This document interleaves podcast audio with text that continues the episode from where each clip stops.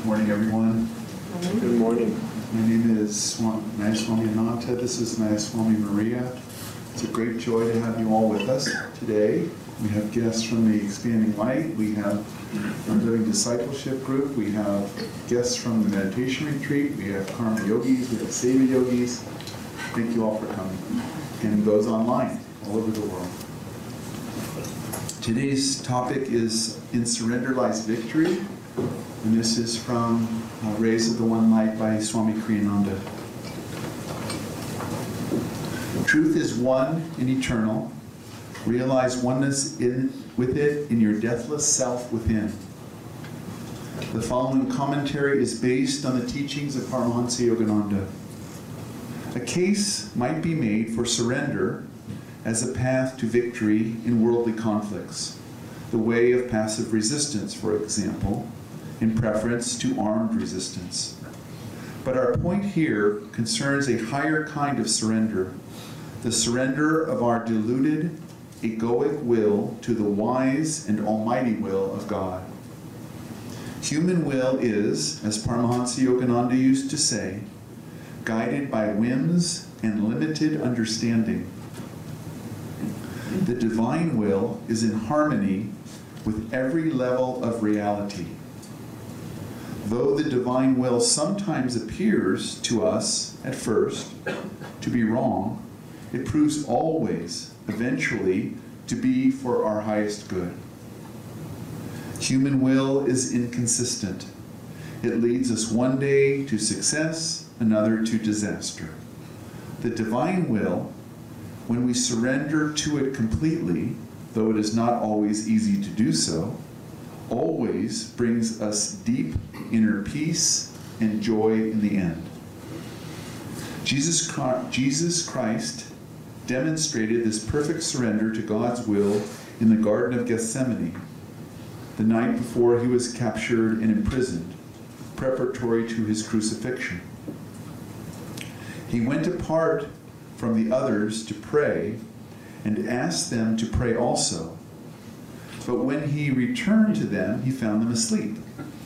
Out of his love for them, he excused them, saying, The spirit indeed is willing, but the flesh is weak. He then urged them again, saying, Watch and pray. Their weakness in those circumstances was particularly sad, and the disciples themselves must have regretted it bitterly later on. We all know the symptoms of human weakness, though we may excuse them in ourselves, saying, Well, after all, I'm only human. But what are the signs of true strength? We find in all cases that these are the fruit of a life wholly surrendered to God. The Bhagavad Gita lists these signs in the 13th chapter.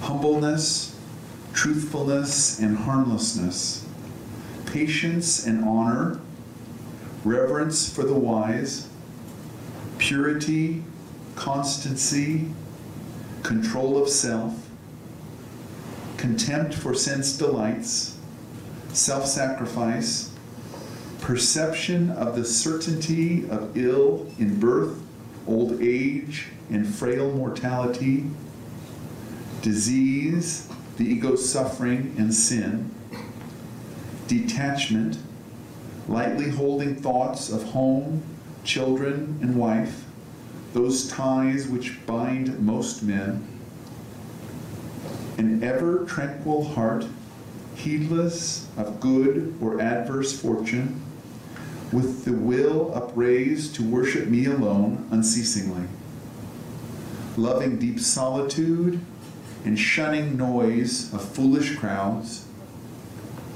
calm focus on the self perceived within and in infinity. These qualities reveal true wisdom, Prince, and all that is otherwise is ignorance. Thus, through the Holy Scripture, God has spoken to mankind.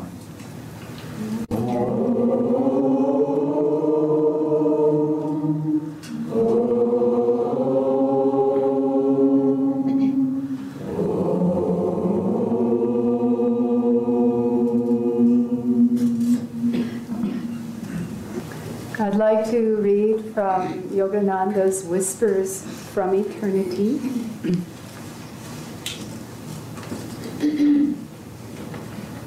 And he presents this as a vow. It's called, I vow never again to turn my gaze from thee. So if you feel to, you can follow along with me mentally in that, or perhaps just take note and come back to it and uh, see if and when it fits. I take this sacred vow Never will I lower my love's gaze below the eyebrow horizon of my constant thoughts of thee. Never will I turn my uplifted inner sight away from thee. Never will I let my mind dwell on anything that reminds me not of thee. I will disdain the nightmare of ignorant behavior. I will court all dreams of noble achievement, those of love, kindness, and understanding, for they are thy dreams. Though I dream many dreams, wakefully I will ever think of thee in the sacred fire of constant remembrance, kept ever alight on my soul's altar. I will ever behold thy presence with the watchful eyes of devotional love. Thy grace has shown me that the dualities of health and sickness, life and death, joy and sorrow are but passing fantasies. I am finished with those eternally self canceling delusions. I am persuaded at last that there is but one abiding reality, thy eternal, ever conscious, ever new, ever thrilling, infinite bliss.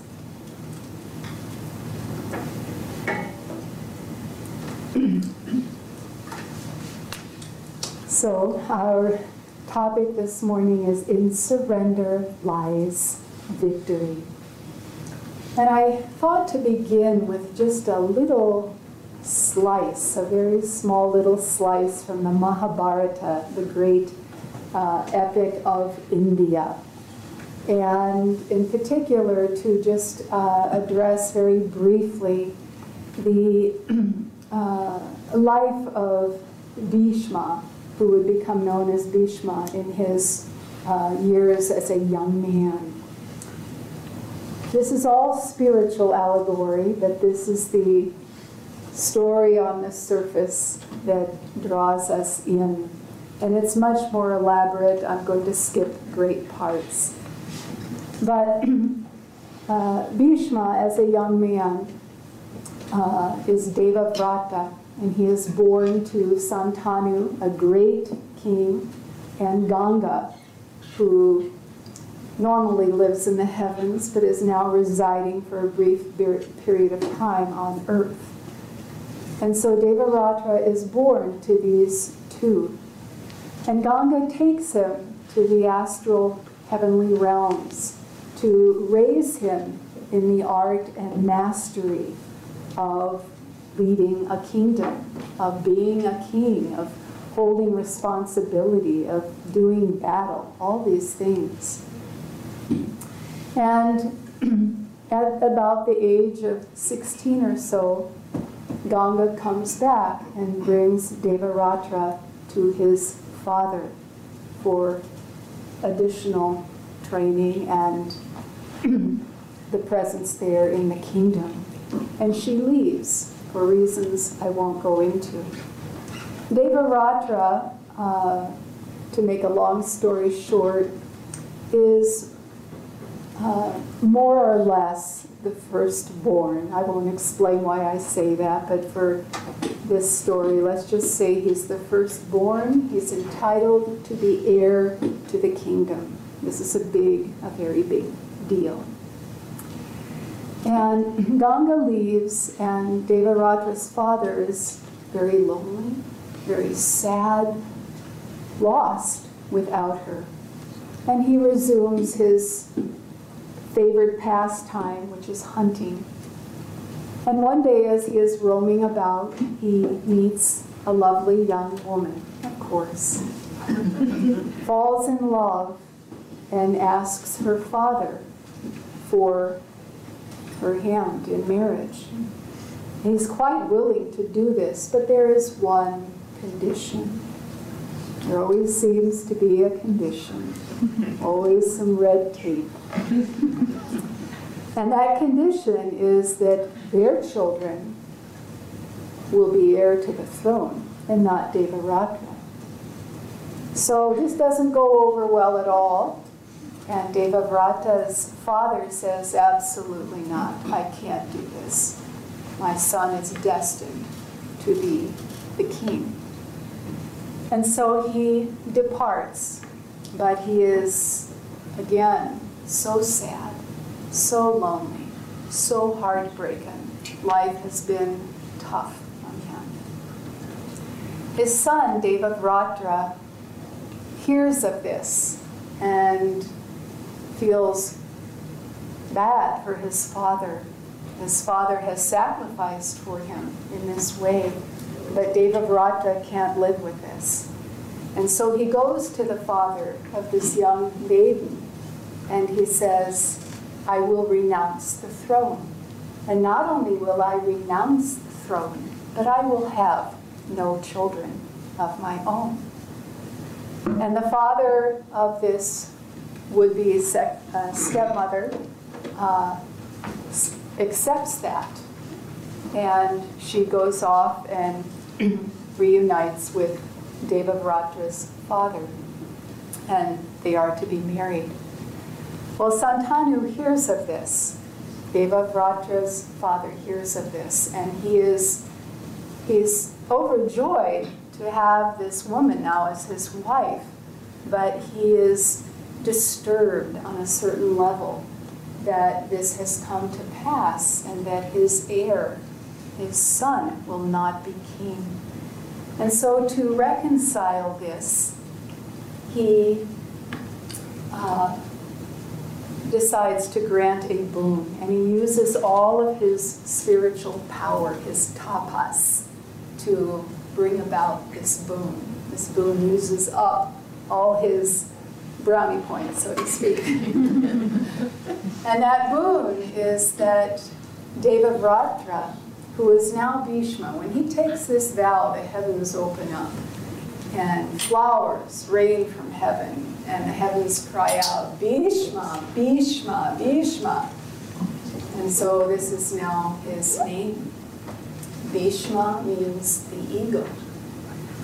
And so Bhishma's father grants him this boon, and it's that he death will not come to him until that point at which he chooses death. So he cannot die. Nothing will touch him until he decides for himself to relinquish the physical form.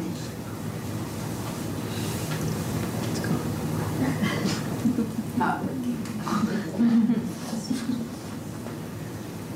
Okay. So, uh, Bhishma, as I said, means the ego. And the reason why I wanted to tell this is because we cannot transcend the ego. We cannot get rid of the ego until we are ready to relinquish it. And this is very important to understand. Swami Kriyananda, he's picked this up, he's picked up surrender by the highest string. It's not of the material plane, it's not of matter, it's of our consciousness, it's of our ego and our soul. And when we are ready to surrender the ego, is when God can truly come in and take charge of our lives. This is a huge thing. And this is a quantum leap that spiritually we will ultimately have to make. It's not a little baby step. although we get there a little bit at a time. But it's a huge spiritual leap to get to that place where, as it says in this reading of this vow, no longer, no longer will I be distracted or retained by interest in some aspect of delusion. I am done. I am done with it. And this is going to take all of our willpower. This is going to take the fullness of our hearts, all of our devotion, in cooperation with the divine to bring this about, to journey to this divine end. There's a story that Yogananda tells an Autobiography of a Yogi in the life of Babaji.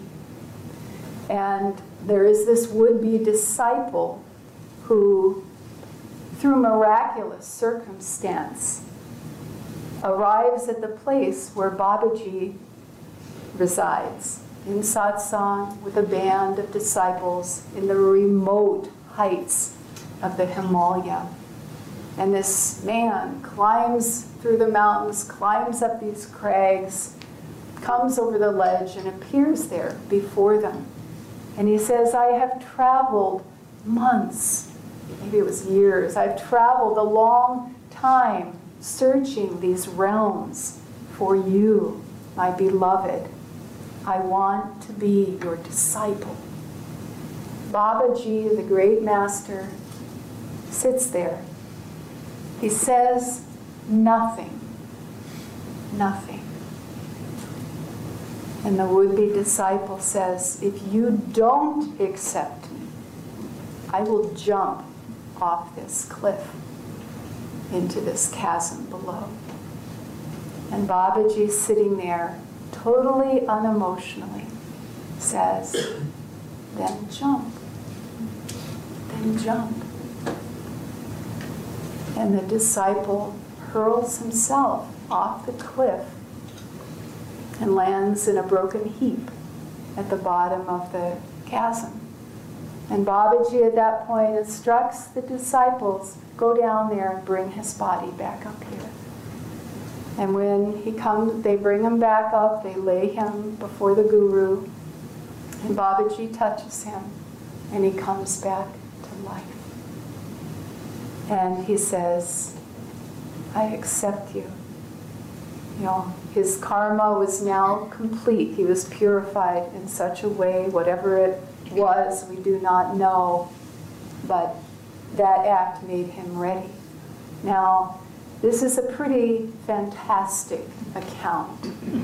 It's not meant, I don't think Yogananda put it there so that we all throw a tantrum and jump off the cliff and get our way, or think we might be able to get our way. But it is an example. it is an example that in spirit we want to emulate. We want to follow. We want to get to that point within ourselves where I am done with this. I am not going to get involved any longer. I just can't seem to keep this on me. Um, I am not going to be involved any longer in delusion. In the Bhagavad Gita, which is a part of the Mahabharata. I gave you a little excerpt earlier. But at the point at which they're on the battlefield, and for those of you who haven't read it, it's the ultimate battle of light and darkness. And there the warriors are gathered, those of light, those of materialism, material consciousness. It's, it's a battle that goes on within our own being.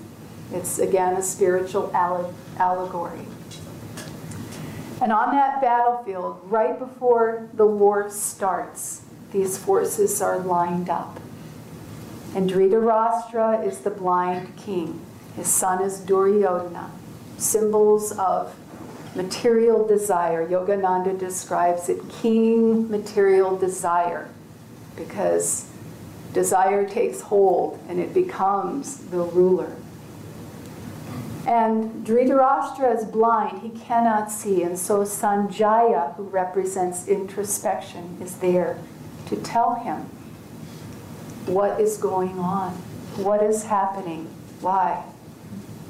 And Sanjaya relates to Dhritarashtra, to the blind king. He says, you know, Dhritarashtra has asked him, what is happening? Sanjaya says, the forces that are on our side, that are joining us in this battle, are too numerous to count. But their forces, those of the Pandavas who represent the light and all virtuous qualities, theirs are only a few. This is how it looks like, what it looks like when we are entrenched in the ego. Everything sides up with the ego. We can think of a thousand justifications for why we are doing what we are doing at any moment in time. And those qualities, those glorious qualities of light within us, they seem remote. They seem in the background. They don't seem to have the strength to bust through the delusion, the Maya. But the masters have incarnated to show us how to do that. You know, if we didn't have them in a physical body, what would we think? We would think, this isn't possible. I can't do this. No one I know is doing this, therefore I can't do this.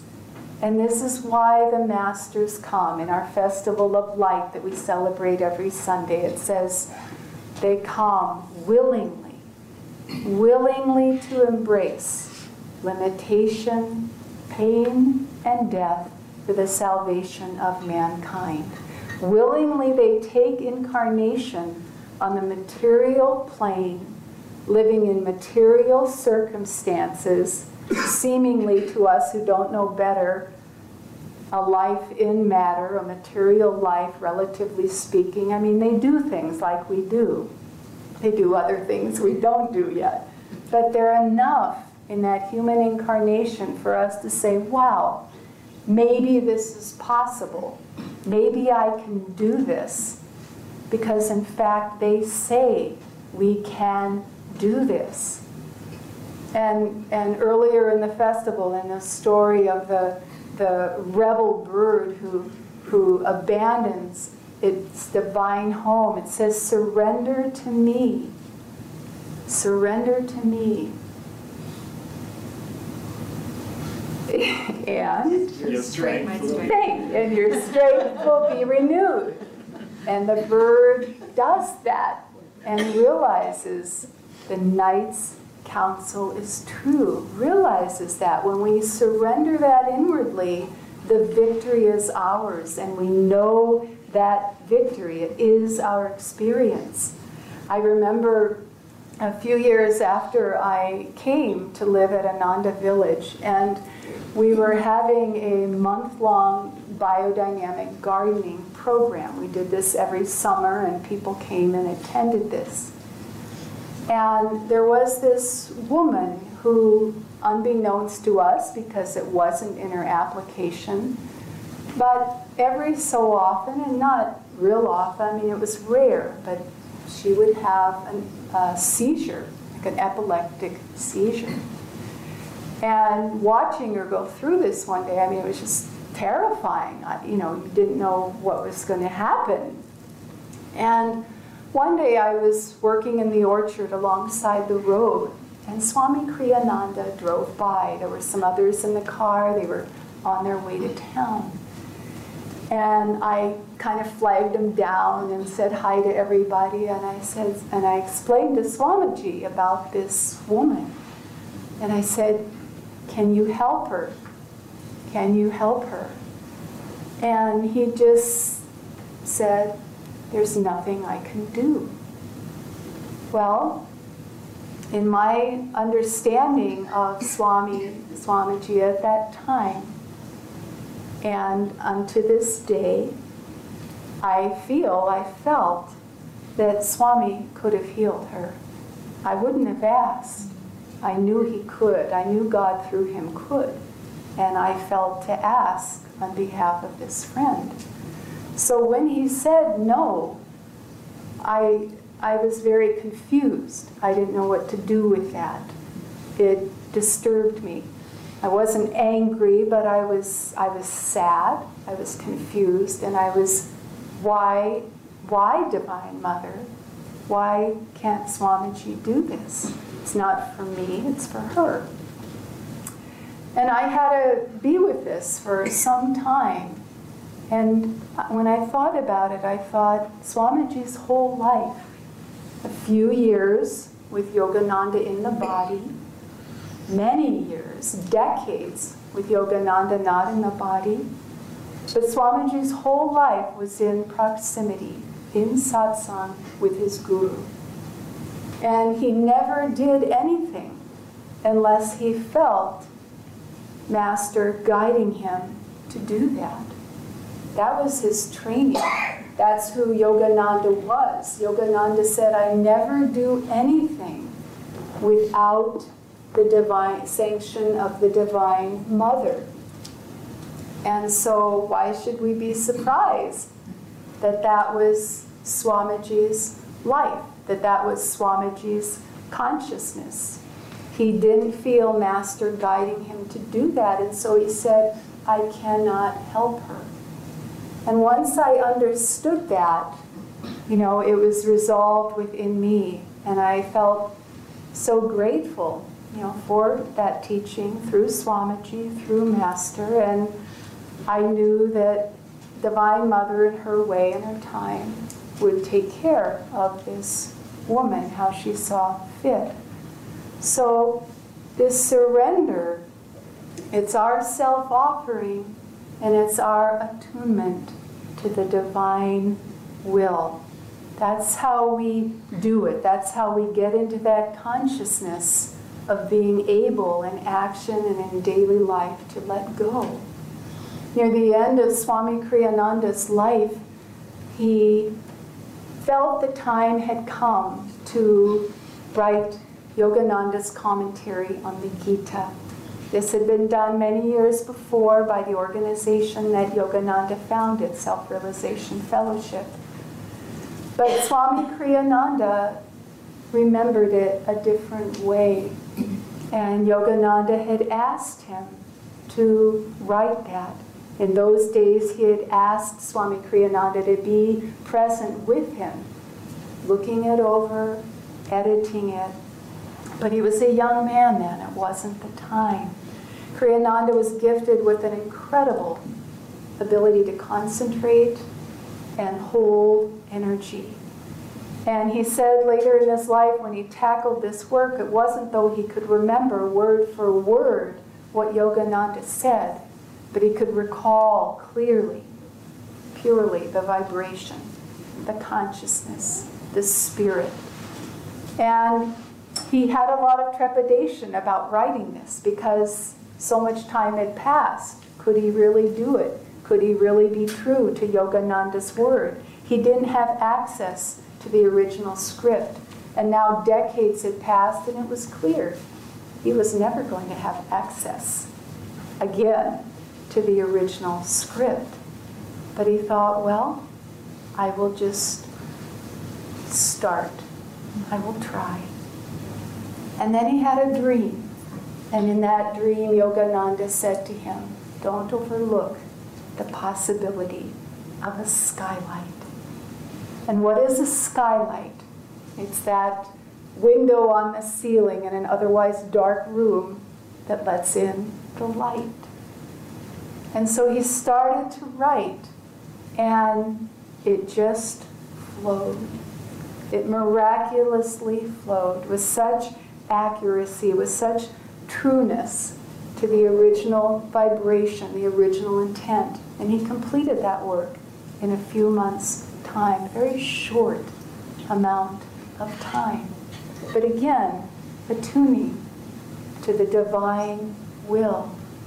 We can't accelerate our path, our growth, really.